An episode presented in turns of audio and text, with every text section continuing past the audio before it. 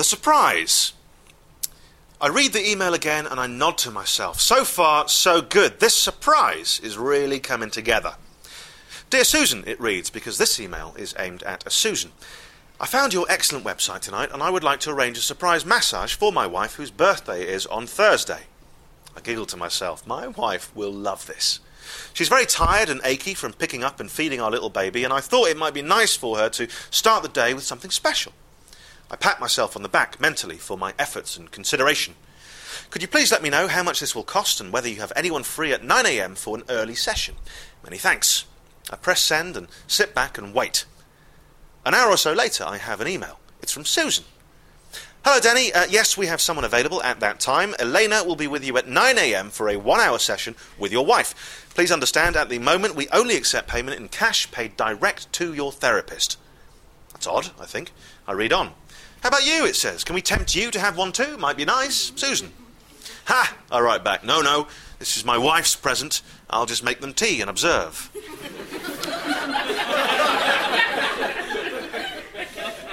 You're way ahead of me. but then, as I press send, I wonder whether Susan's idea is a nice one. I mean, maybe if the baby's asleep, I could probably. Sorry, now that you've worked it out.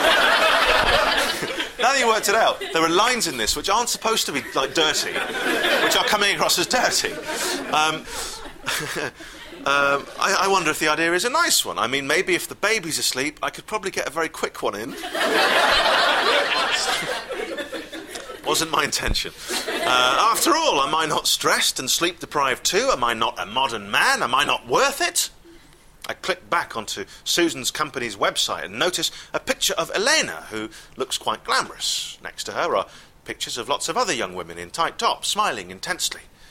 There's an FAQ section, and I click on it. And that's when I see this sentence Money paid is for massage service only.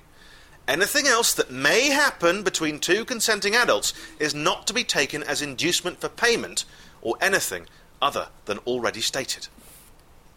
A very strange thing to write, I think to myself. They're a bit defensive, aren't they? It's a massage service. It's not as if they're prostitutes. Oh my God, they're prostitutes. what have I done? I think, panicked. I think there is a chance I might have just inadvertently ordered my wife a prostitute for her birthday. The surprise element would be terrifically effective, and it would certainly be a story we could look back on, but I'm not sure the actual gift itself is entirely appropriate.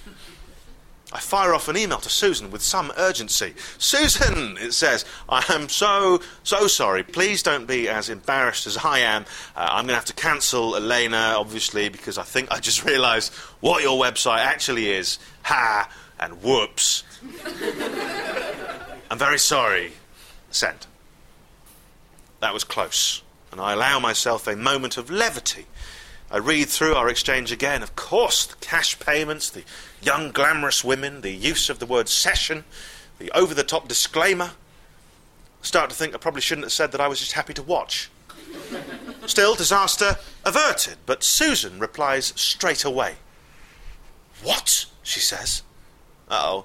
Please tell me exactly what part of our website gave you that idea. Susan is angry. I have angered Susan. I type back quickly. Look, it's no big deal, I start. I guess the bit about consenting adults and anything that may happen and the whole paying in cash thing. I can assure you, she responds within 30 seconds, this is a totally legal business. Susan seems stressed out. She should maybe get a massage or something. but now, by trying to make things better, I have made them far worse. I'm very sorry for implying you are a pimp, Susan. I type. Or, or, or a madam. I now know you are neither a pimp nor a madam. Everything goes quiet. I sit there hoping for a reply. I don't know whether Susan has cancelled the booking or not. Eventually, her reply arrives. Fine, says Susan. Elena will be there on Thursday at nine. I wonder whether I should try and bond with Susan again by, by maybe writing something light-hearted. And what's your policy on extras? I write. I think if Elena turns up, it'll be a lovely surprise for us all. there you are. Uh, cool, thanks.